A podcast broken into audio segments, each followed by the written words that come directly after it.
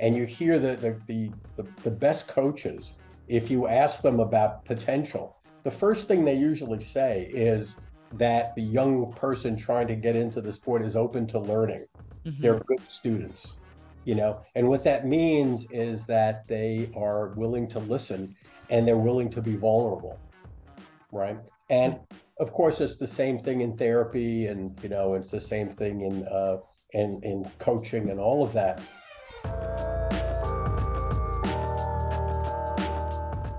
Welcome to Mindful Warrior Radio. Mindful Warrior Radio is the space we created to connect with incredible humans, to share brave stories, authentic insight, and real knowledge. My name is Kami Craig. I'm a former elite athlete, Olympic champion, turned performance and culture design coach at Mindful Warrior, and I'm your host of Mindful Warrior Radio. Today on Mindful Warrior Radio, we welcome our guest, Dr. Lou Cozolino. Dr. Cozolino practices psychotherapy and consulting psychology in Beverly Hills, California. He received his PhD in clinical psychology from UCLA and an MTS from Harvard University. He's been a professor at Pepperdine since 1986 and lectures around the world on psychotherapy, neuroscience, trauma, and attachment. With more than 30 years of experience as a psychotherapist and coach, Lou works with adults, adolescents, and families as they face a wide variety of life's challenges. Lou's primary method as a therapist is one of connection, attunement, and interaction. I am honored and eager to tap into all the knowledge and insight of Dr. Lou Cozolino on today's episode of Mindful Warrior Radio.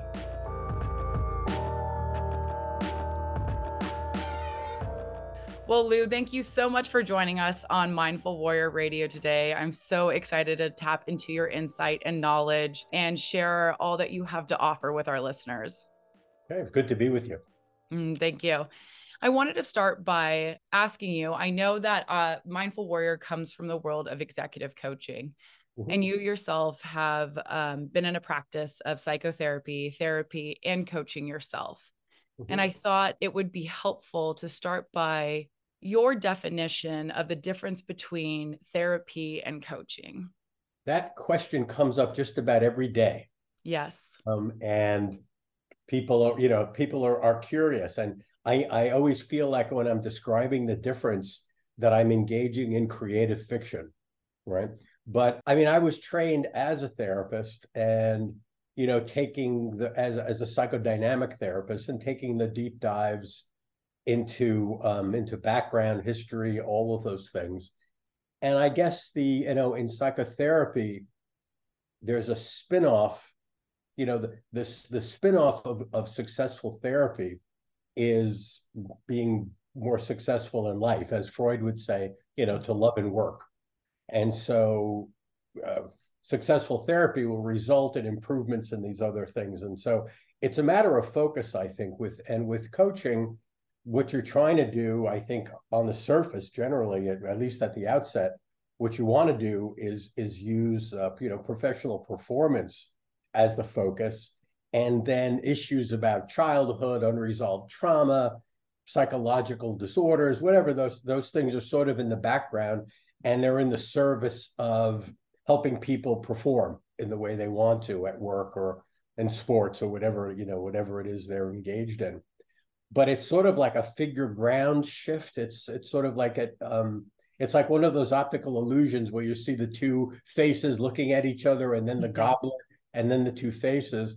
Because at any given time, it can feel more like coaching, and other times it feels more like uh, like therapy.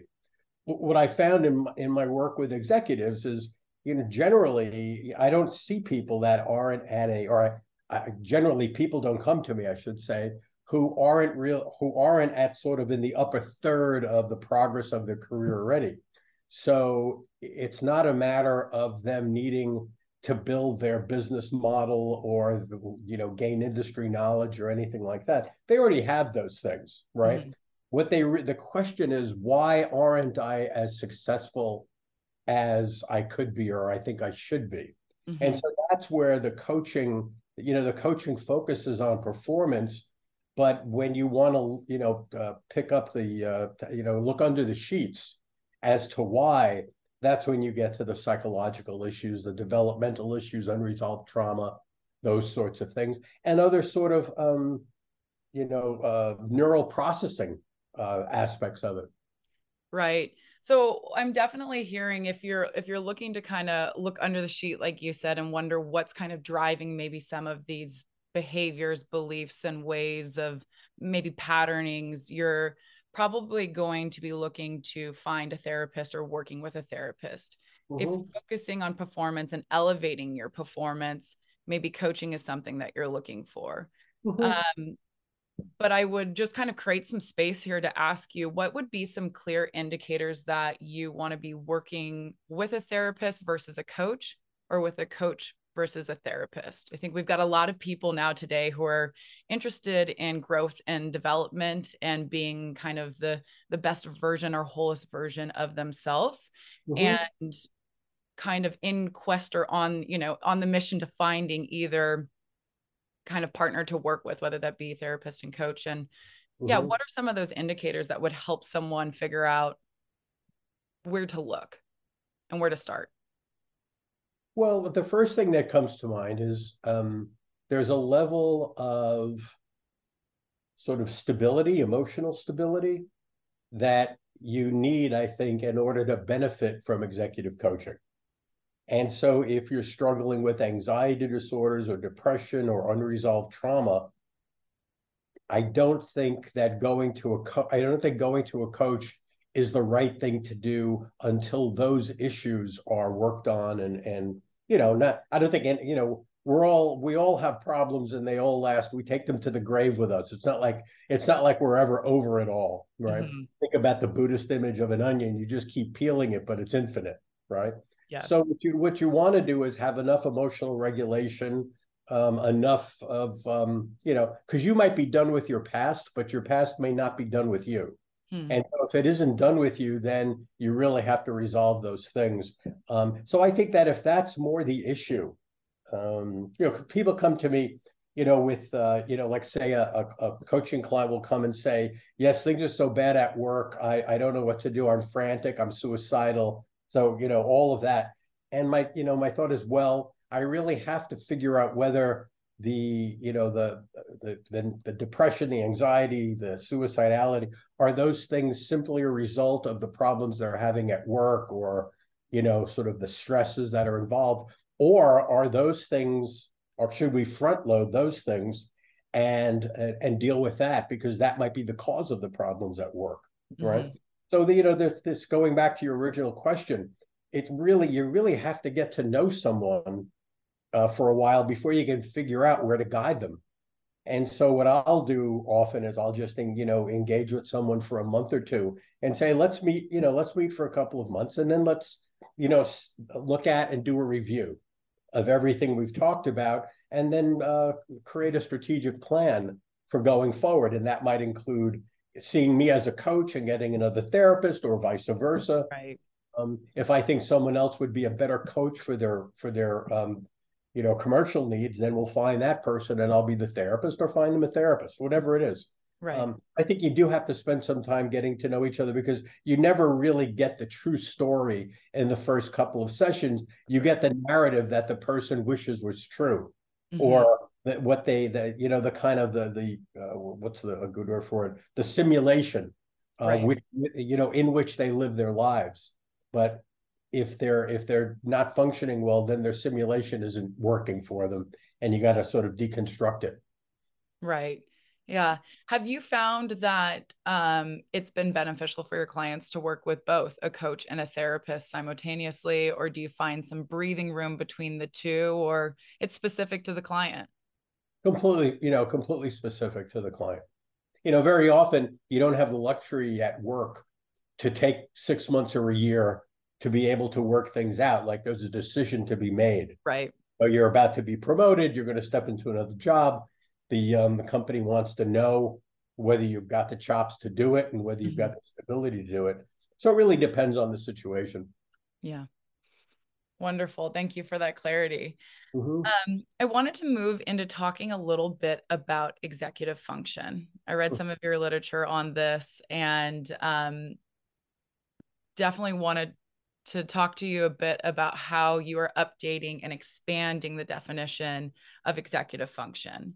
And so Mhm. I thought that we could start by kind of what is the traditional way that executive function has been defined and Mhm. what are you discovering and kind of um, arguing we should kind of update and expand this idea of executive functioning Yeah. Well, the um, I I am 70 now, so I was I did my doctorate in the early 80s, and I started studying psychology in the mid 70s or so. And so all of everything is sort of uh, historically it's contextualized historically because all of these things are all of these ideas are in constant flux. Yeah. But the after World War II, when with the rise of neuropsychology, right, where people were, you know, had these injuries, dysfunctions, and so neuropsychology grew out of this um, the need to assess people's functioning. And so this notion of executive functioning started to develop, and it was primarily cognitive, right? Mhm. So people thought of it as a completely um, intellectual or abstract set of abilities, um, and it was uh, considered to be housed in the prefrontal cortex. And so the, the neuromythology from the you know the 20th century was that the difference between humans and other animals is our expanded prefrontal cortex and our abstract abilities and our cognitive abilities are what's uh, you know separate us from other animals. And that's and that's what people attempted to measure. So that's the background sort of the pre 1970 1980 context. So when i started practicing in the 80s people would get referred for executive functioning deficits Hmm. and they were just just about always men because women weren't thought of as having executive functioning because men were executives and women weren't right yeah i don't think i got any women referrals yeah any female referrals for executive functioning Oh so again yeah. another piece of contextualization right Mhm. all of the, all of the stuff we call science um, is actually just an epiphenomena, I think, of the culture and the biases and the prejudices and all of these things. Mhm. I certainly never got a minority referral for executive functioning, Hmm. right? Except if someone had frontal brain injury and you know that was just thrown into the mix. So you've got to put that into context. Women women didn't have executive functioning because they weren't executives. Just Hmm. to, to, to just again, you know, look under the sheets about what really the science in quotes is all Right. about. Um, and so what I found in practice was that people were coming with these um, with these complaints of executive functioning, and at first it was well people with head injuries and people with frontal injuries, and all of that made sense. But what I found out throughout my career, what I'm what I'm taught to look for is what I find. You know, and so when I got out of school, I had to go through almost like a what is like a debriefing program. I had I had to go through like a, a unbrainwashing process. Sure. Yeah. And I had to allow my clients now to teach me what was going on. Hmm. And so, client after client, I would see they would refer, especially kids and adolescents, they'd be, be referred with executive deficit problem, but they were as smart as you know, they were as cognitively capable as you and I, Mhm. but they had anxiety disorders, depression, family dysfunction, parental psychopathology, you name it right. right? And so as I was doing psychotherapy, I said, well, you can't really talk about executive functioning as a cognitive process alone because the cognitive and emotional networks are all interwoven in the brain. hmm Back then, I had I hadn't hadn't studied neuroscience for decades, so it was just sort of a general a general idea. Um, but as I studied neuroscience and as you know new technique came out and new new things were were discovered, it was clear to me that um, this whole prefrontal homunculus, who's supposed to control the brains of smart men, Mhm. really not an adequate in, uh, explanation for for what's going on in executive functioning. And so, the more I studied, uh, more I studied about the brain, the more I realized is that you know the brain is again contextualized in in the history of evolution. Right. And we have these multiple brain systems. The brain is not monolithic, it's a government of all of these systems. Some of them are primitive, some of them are more modern, some of them we met, most of them we share with other animals, some we share with maybe a few animals like elephants and whales, highly social, intelligent, you know, social mammals. Mm-hmm. Um, and so I came to, I, I started saying, well, how do I, how do I explain the fact that when someone comes in with the presenting problem of executive functioning, um, how do I, how do I figure out how to explore what the real problem is? Sure. Because I can't really accept the dogma that's been given to me because it just doesn't fit the data. Mm-hmm. And so um, that's when I started thinking about these other brain networks that are that contribute to executive functioning. And for children and adolescents, for example, um, the question is how do you, you know, not just how well do you are you able to sit in a classroom and pay attention in second or third grade, which by the way is highly unnatural for someone that age, right? right. So it's like this cultural context that expects them to do something that's in place because you know however many few hundred years ago someone decided there should be a school system right mm-hmm.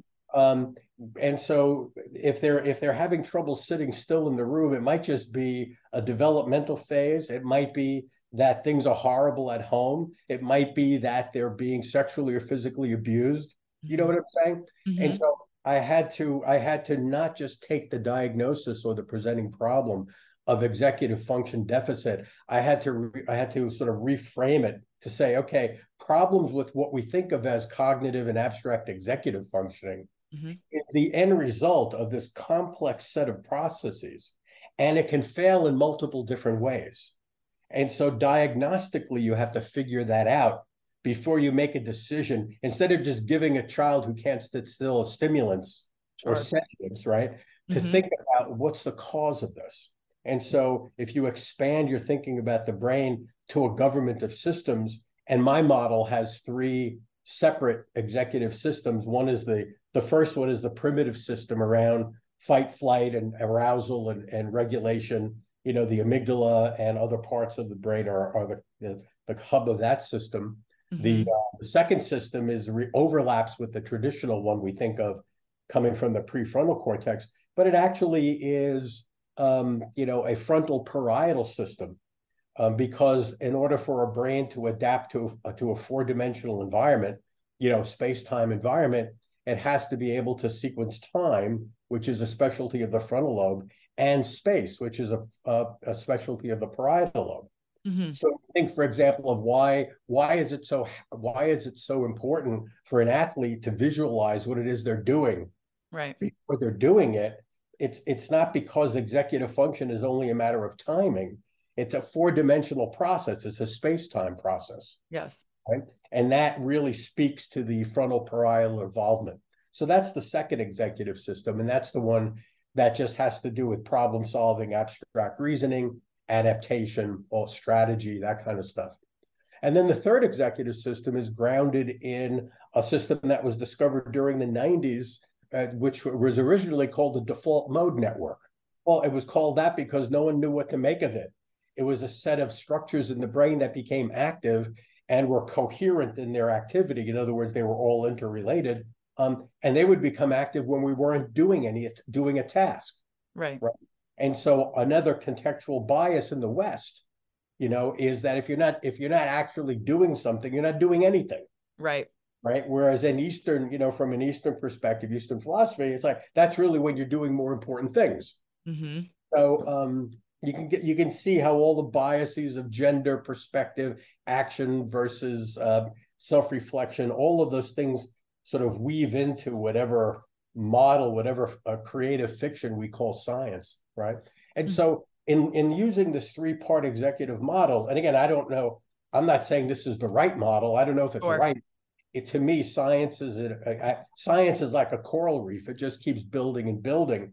And so at this stage, given the data, this is a pretty good model. And I found that it was a, especially helpful with executives, mm-hmm. you know, working in coaching, because they would, you know, they would lay out everything they were struggling with and the things they were good at it all.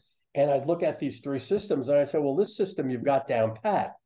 You know, you're having a really hard time relating to your your you know you've been promoted from a bench engineer to a manager and mm-hmm. you have no clue how to interact with people and you've never had to right And that is what the DMN does. The DMN is involved with self awareness, uh, creating a theory of mind of other people, what's going on in their mind. It's the foundation of empathy, compassion, all of those things. And um, those people just weren't used to thinking that way. And often the reason why they ended up as bench engineers is because they weren't bothered by relational issues. Sure.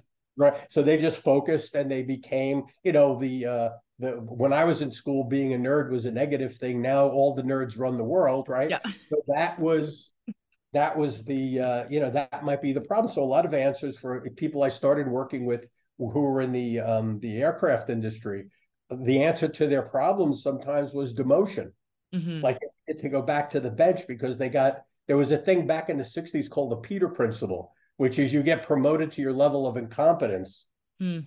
And nobody wants to, you know, demote you because they like you. So right. you just stay in a bad job or a job that's a bad fit for you. Mm. So um, that was the beginning of it for me, is seeing that, oh, you know, these Western models of progress are very different from how through most of it, through all of evolutionary history up until you know maybe a hundred years or so with industrialization, people grew up in, in agrarian cultures or family businesses where they just gravitated to what they were good in. Right. Right now, we end up in all kinds of bizarre places doing bizarre things that are bad fits for us. Hmm, yeah. And we, and we blame ourselves. Yeah, it's really interesting. One of the things that I had read out of your literature was this idea that mothers with kind of high levels of executive functioning, right, in this kind of dynamic, well rounded way, mm-hmm. um, create healthier uh, attachment styles for their for their children. I may not be actually rolling that out, but there's you know there's greater health and and you know um not experiencing maybe anxious attachment styles or you know things along those lines. And so as i read this i was really thinking about um, leaders or leaders of companies organizations even you know leaders on all levels. If there is a healthier balanced type of operation with, throughout their executive functioning you know what does that do for health or impact within the people they're leading and the cultures that they're driving could mm-hmm. you speak a little to that yeah i mean i, I went back to uh, you, everyone knows well everyone knows the word attachment mm-hmm. in psychology attachment has a p- pretty specific meaning which is this this line of research that began back in the 50s and 60s and a woman mary ainsworth um, sent her researchers into the homes of mothers and like 10 month old children and they just became they sat in the background became part of the furniture until they you know they were they, they weren't uh, an issue anymore and observed how mothers interacted with their children. And you know but back in the 60s of course women didn't have executive functioning. Right. And whatever they were doing with their babies was just maternal instinct. And had nothing to do with intelligence right? And so if you look at the, the descriptions of the of the ways in which Ainsworth looked at how mothers were interacting with the children who had who were securely attached to their mothers. It's just so clear that they were they were regulating affect. They were doing very sophisticated abstract reasoning. They had a theory of mind of their child. They were empathically attuned with them. And so you, if you look at that, you realize these women who created these children who felt safe had these three executive systems functioning well. They were regulated, they were integrated, and they were passing that on. They were mm-hmm. passing the security on to their children. Okay. And if you look at the biochemistry uh, of, of relationships and connection and attachment, the mother child um, dyad that binary star system that's created between a mother and child is the root of all relationships. It's just abstracted, you know, um, up to families, to tribes, to you know, uh, team sports, to armies, to countries. All of those things are just higher level abstractions of the basic biochemistry of attachment, mm-hmm. right?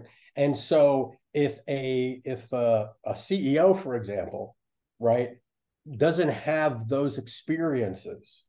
They might be brilliant. They might have like they might be the smartest person in their industry. Right. Right. But they may not have the emotional regulation that's required to be as successful as they could be and or they may not have the interpersonal skills or sensitivities mm-hmm. they need to be successful and so if you're a ceo you're already successful but you don't you're not as successful perhaps as you feel you could be. Sure. And you have this this in, this instinct that you have kind of a dark passenger. Like there's something inside of you that's keeping you from moving forward. And i've had some ceos tell me that they even they've even personified it. Like it's a it's a dark man that visits them at night mm-hmm. that type mm-hmm. of thing. Um, and that's just a projection of something inside. And so my you know my one of the greatest joys in life is finding someone who's who's successful but is haunted and figuring out what else is going on inside of them so that they can free themselves from that, so they can be done with that and move forward and not just work for a living, but really love working. Yeah. Mm-hmm. So there's this idea that, I mean, we're kind of talking about what I'm hearing is there is self awareness, there's emotional intelligence, and then there's social intelligence mm-hmm. on top of kind of the the IQ and the the genius of the industry or the mastery of the industry in which you're working. And, and um, one more layer, Kami, under yeah. that, the layer beneath that is emotional regulation. Mm.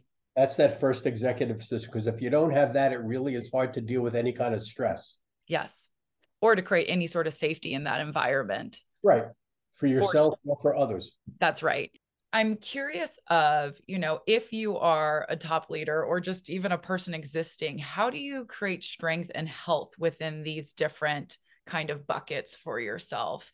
Mm-hmm. If you are noticing that maybe you're really struggling with self-regulation or, you know, you're not very attuned to kind of others needs or how to care for yourself or them or you know maybe you're lacking one of these places how do we kind of take responsibility and strengthen um, these different buckets for ourselves mm-hmm. well I, you know i think that the first step before you talk before you even get to the buckets the yeah. first step really is a question of vulnerability because i think a lot of people get to where they've gotten to because they've kind of created a mythology about themselves, about the world, and all, and it protects them yeah. from from their their limitations, because the you know the the the sort of the the culture is make believe you don't have vulnerabilities and limitations. So mm-hmm. I think that the first the first step for me with anyone really is to make sure that they learn to equate vulnerability with strength right that in order to in order to move forward you can't you can't hold on to the to uh, to too rigidly to the ideas and beliefs that got you to where you are. Sure. Those things got you here, but they're not going to get you to the next step. But people tend to continue to repeat the things that have gotten them success because they it's hard to imagine that they could actually change and even get more successful.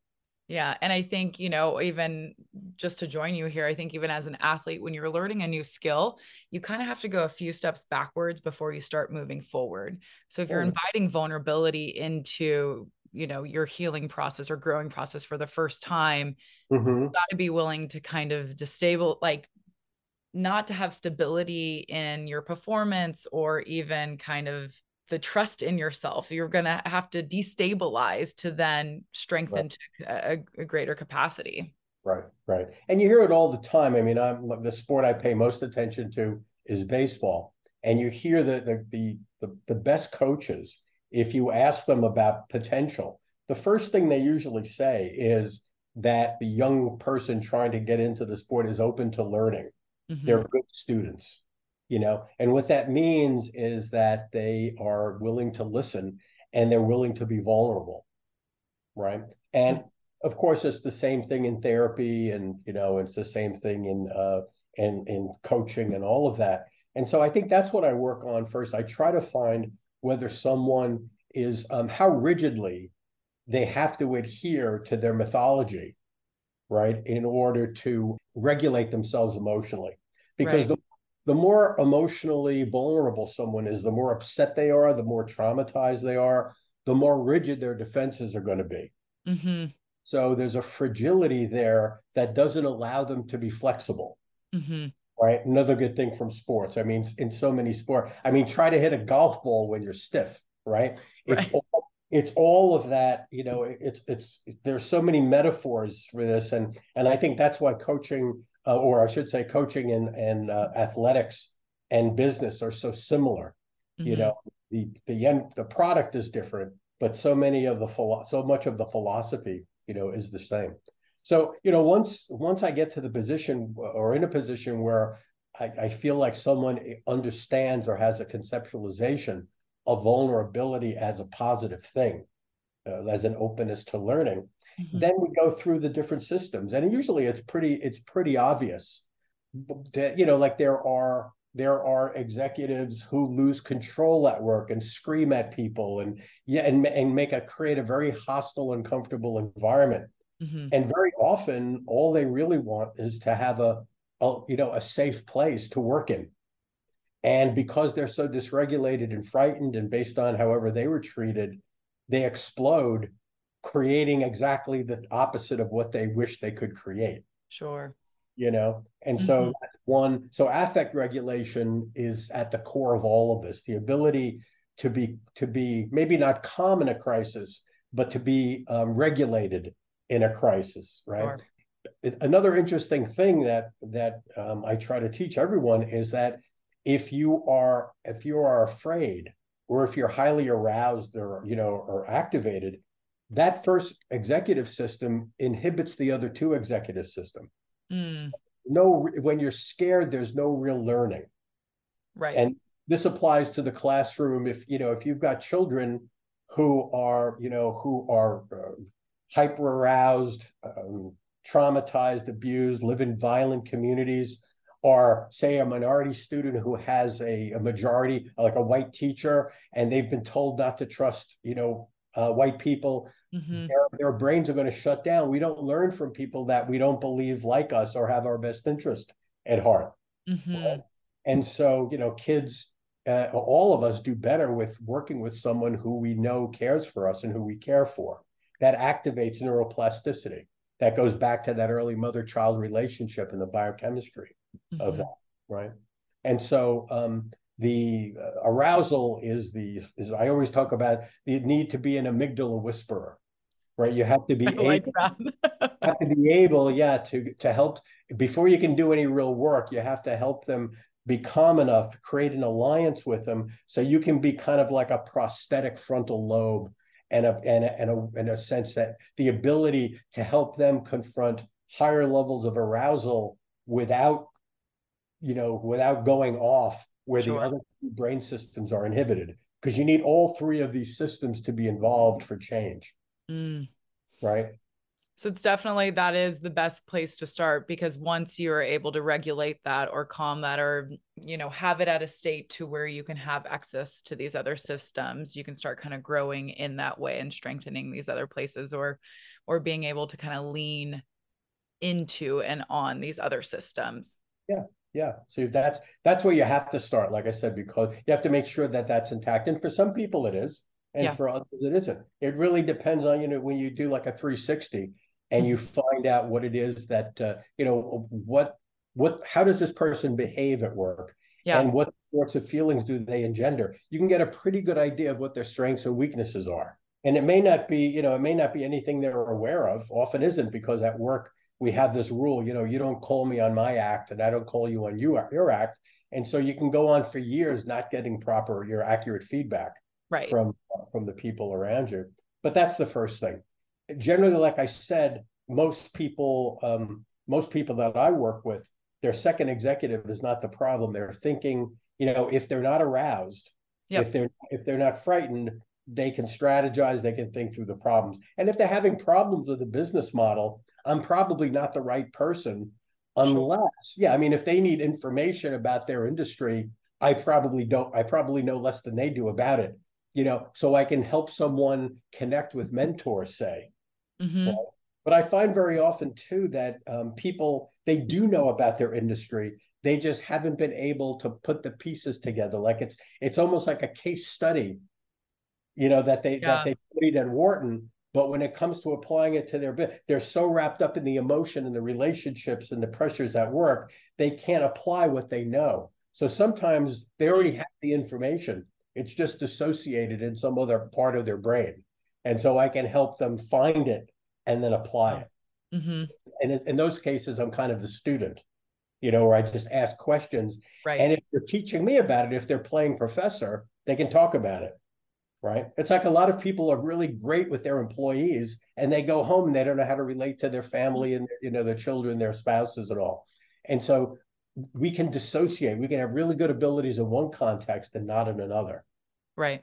right and so that's you know that is, is a part of it and then the third the third system having to do with relationships you really have to we all differ in our in our self-awareness in our in our ability to think about other people our compassion our empathy.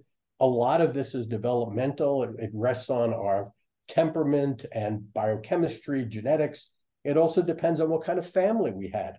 A lot of families don't ask any questions about what's going on for you.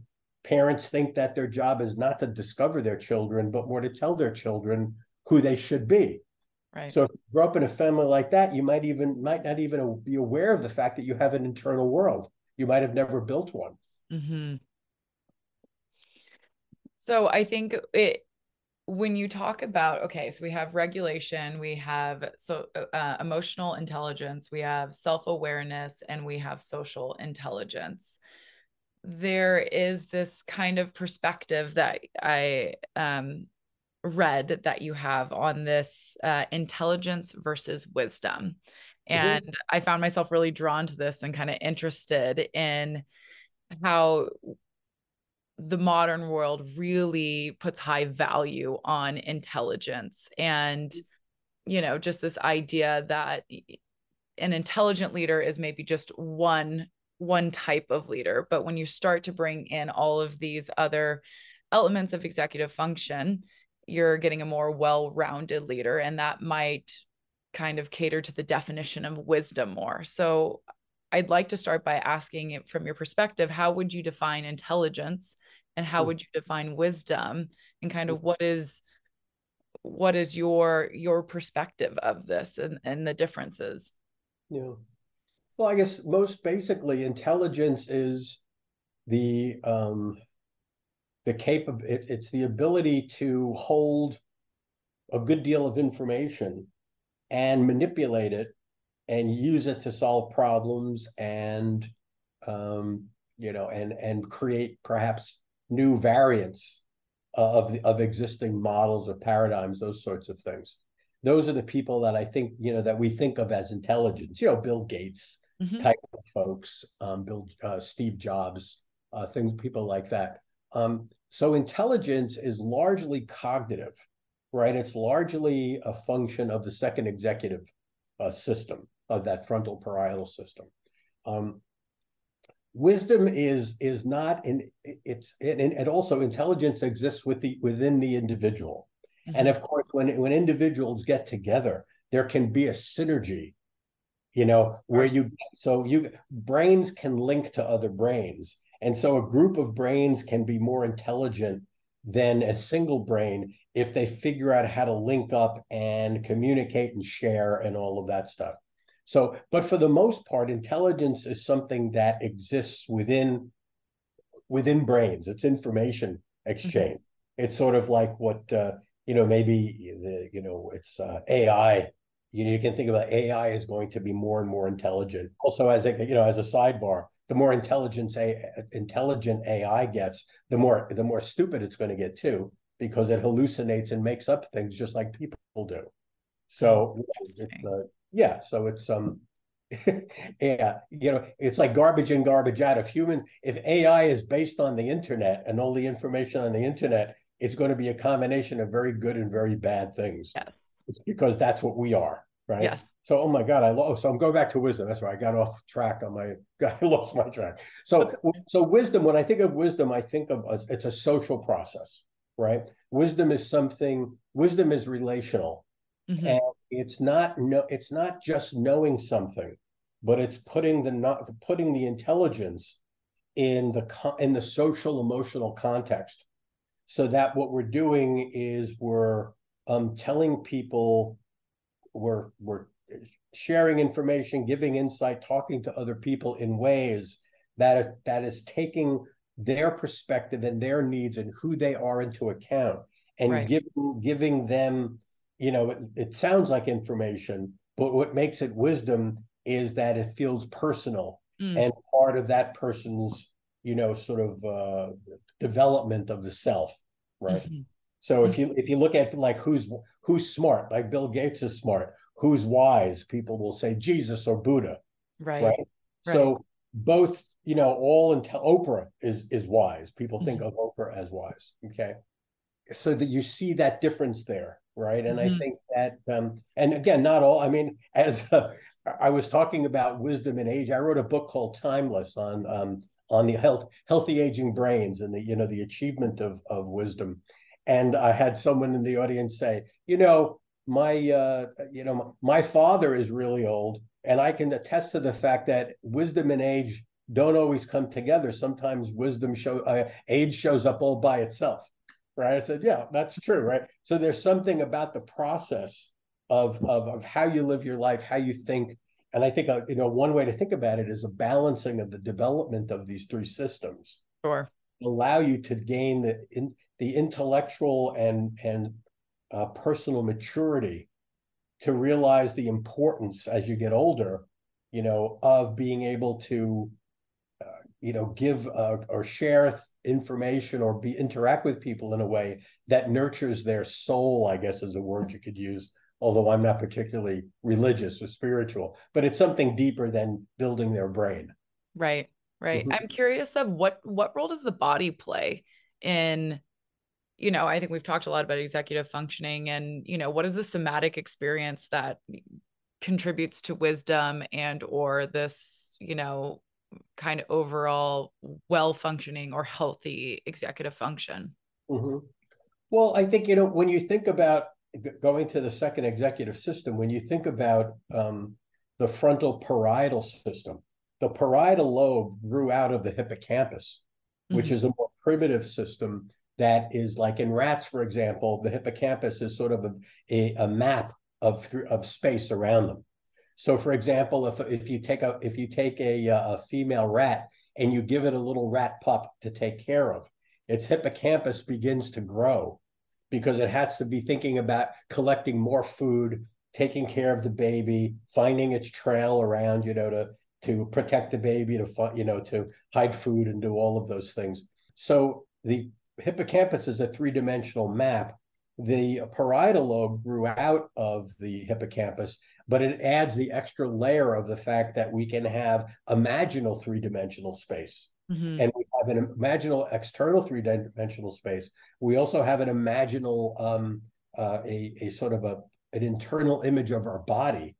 And then we have these two maps that can overlap. So we can have a map of our body in space. Hmm. That's how I learned how to serve, serve a tennis ball. Right. My right. coach, my coach said, imagine a chain and you you whip a chain so that wave goes through it.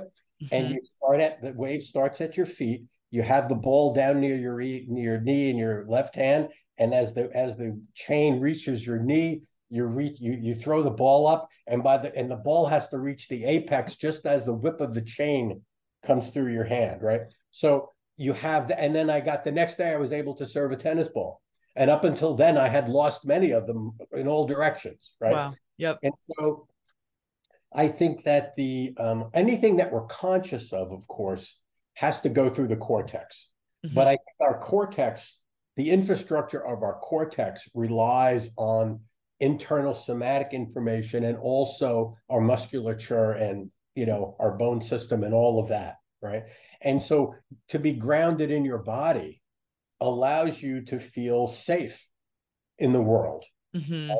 one of the reasons I always recommend people do martial arts is that it makes you feel it, it gets you really aware of every, of all of your body, especially balance, the way you interact with other people, and from you know once you learn martial arts, you carry yourself very differently around people. Yes, you know, and so I, I think it's essential. But I think that top down bias we have in our culture So we we think of the brain as everything, and right. we think of the brain as separate from the body, but it mm-hmm. really isn't. The body is the infrastructure of our brain. Sensory motor movement is the infrastructure of cognition.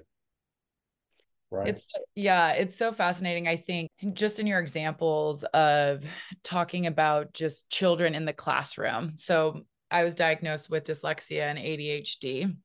Mm-hmm. And this kind of concept of intelligence versus wisdom and just kind of this more holistic dynamic perspective of wisdom and not mm-hmm. just intelligence. I think I was tuning into that quite a bit because as I look at these different buckets that you're speaking about with executive function, you know, rather than just doing an IQ test where there are some limitations based on the learning differences that I've experienced, you know, if you were going to test me on the full realm of what we're speaking about makes up executive function, I'd probably come in at a much better rate than just what they're looking for with the learning differences. And so it, it's been really a pleasure to kind of tap into that and kind of look under the hood of the car with you on how you're you're seeing that and teaching that imagine if you if you could we could go back say 150 years. Mm-hmm. and there were you know you you grew up on a you know you grew up on a farm or you grew up in a family that had a family business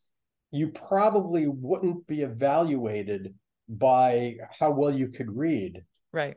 People would probably notice and you would notice just how much you seem to love to jump jump in things and run and climb and do all of that stuff and maybe you would develop you would develop a set of skills that matched your abilities and your self-esteem would be associated with your sense of the ability to do things mm-hmm. in our culture we have this like really narrow tube that we you know squish people through and then we label them with all sorts of things and medicate them and yeah. it, it's just it really is if you step back from it a bit and you think about how our brains evolved right? The, the, the system is just crazy. I mean, it's just crazy. I mean, I can't, I, I was told, like when I read letters reverse, my mm-hmm. eyes go all over the page and stuff. And, you know, my teachers would, you know, look at me and go, nothing will ever come of you. Right. Right. And so a dozen books later, right, that I've written, it's like, well, what's, you know, what, what were they talking about and what was it based on? Yeah. You know, I thought that what they were doing was silly and irrelevant, so I didn't do very well. Yeah. Yeah, and and here and here you are. yeah. Yeah. I'm curious of what is if you were to give maybe one or even two simple places for individuals to start um, in you know maybe a practice to either ground or um, an awareness practice, just something I think about just the impact. Like, what can some of our listeners take away from today that will kind of help the collective at large? What can they take into their work environment, into their home environment, or even just a healthy practice for their themselves? What would be one or two things you would share to just focus on or tune into? Yeah, the, the first thing, I don't know if this answers your question, I'll share what comes to mind, right? Yeah. What comes to mind is to try to step back from however you're defining a problem, right? And step back from it and see whether you can't come up with some alternative ways of describing it. In other words, like for, you know, talking about your situation as a kid, mm-hmm. you were like diagnosed dyslexic, you said, and something else? Uh, ADHD. ADHD, right? Well, everybody, yeah. That's what I think too. like everyone has ADHD now. Well, the reason why we we diagnose everyone ADHD is because we have a medication for it, mm, right? Yeah. Right. There's that old story, you know, that there's a they, there's a, a man looking under a street light, right? And they they said, he said, well, someone comes by and says, "What are you doing?" He says, "I'm looking for my keys. I lost them." He says, "You lost your keys here?" He says, "No, not here, but this is where the light is." Right. Right. And so I think that's what happens is that when you know if uh, if if a kid is having trouble in school and we have a medication for ADHD, then that's what we diagnose people. Right. You know, so what is ADHD? It's a diagnosis. We get very impressed by the DSM and all of this stuff, you know, these diagnostic manuals. But the truth, but if you step back from the problem, maybe you've got a kid who has different strengths, different developmental history, uh, different sequencing of things. I mean, maybe you know, my son uh, took was way behind in reading, Mm-hmm. And now he never stops reading at 17, right? And so these rigid expectations and this sort of one size fits all model mm-hmm. is really, really is not the best way to run anything, a school system, a business, anything like that. To be able to look at, you know, like Joseph Campbell used to say, well, you know, follow your bliss. What is it that makes you happy? And try to figure out how to build a life and to build a career around what makes you happy and do and every you know i think about also jeff smart wrote a book called top grading and he talks about how you know every year get rid of that bottom 5% mm. and you know and and keep building and building in the direction and perfecting the things that you that you love and want to do yeah so i think my i don't i don't know if i have any particular tips for yeah. people like you know here do this and you'll you'll be happy um it's more sit back and and look at your life. And if things aren't working that well don't assume you're the problem right. or assume an employee is the problem. Maybe it's the system. Maybe it's the expectations. Maybe it's the culture. Right? And um, take some time to imagine alternative possibilities and play with them yep. I, I love this call to action to pulling back the lens and taking a, a, broader view at what is exactly in front of you rather than being so close and pressed up to the glass if you will on the problem yeah, yeah and, and, practice yeah, loosening the reins on like you said rigid ways of thinking and doing and mm-hmm. boxing mm-hmm. ourselves in yeah and i think what you know if, if you have consultants or coaches or therapists whatever it is i mean I, I think one of the most important roles i've played in my career is listening to people's stories and and saying really? Mm-hmm. you know? And and and you know so what do you mean? Am i you think i'm not telling you the truth? I know i know you're telling me the truth as you see it. But the question is, is are there other ways to see it that don't you don't lead you down the same tunnel and and the same bad results again and again? Yeah. you know let's try something different and see what we can learn from that Absolutely. Wonderful. I want to open up the space if there's anything else that you have coming down the pipeline for yourself, any new releases on books or projects that you have coming out that you'd like to share, or if you're just continuously kicking butt in your own world and helping others get healthy. Um, but I just want to open up some space if there's anything you would like to share as we as we wrap up here. Yeah, well, see the uh, just if if you, anyone's interested, I have a website and it's uh, and uh, my I have a couple of colleagues, former students that are working with me on that. So we have our, you know, some of my writings, their writings on there on these and other topics. If you're interested in the in the questions of uh, aging and wisdom, I wrote a book that's called Timeless that you might be interested in. And at the moment, um, we're writing a book on executive functioning, but it's probably not going to be ready for another year or so. But um, if you if you uh, keep in touch with the website, you'll probably, you know, uh, get a get a notice of when when that is going to be available. So thanks everyone for your uh, your interest and your patience with me.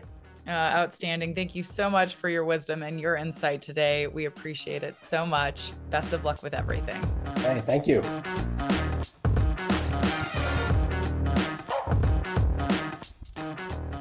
Thank you to those who have joined us today. If you enjoyed today's episode, please take the opportunity to share with a friend, follow Mindful Warrior Radio, and leave a review. To learn more about Mindful Warrior and Mindful Warrior Radio, please follow us on Instagram at The Real Mindful Warrior and check out our website at www.mindfulwarrior.com. I look forward to our next discussion here on Mindful Warrior Radio.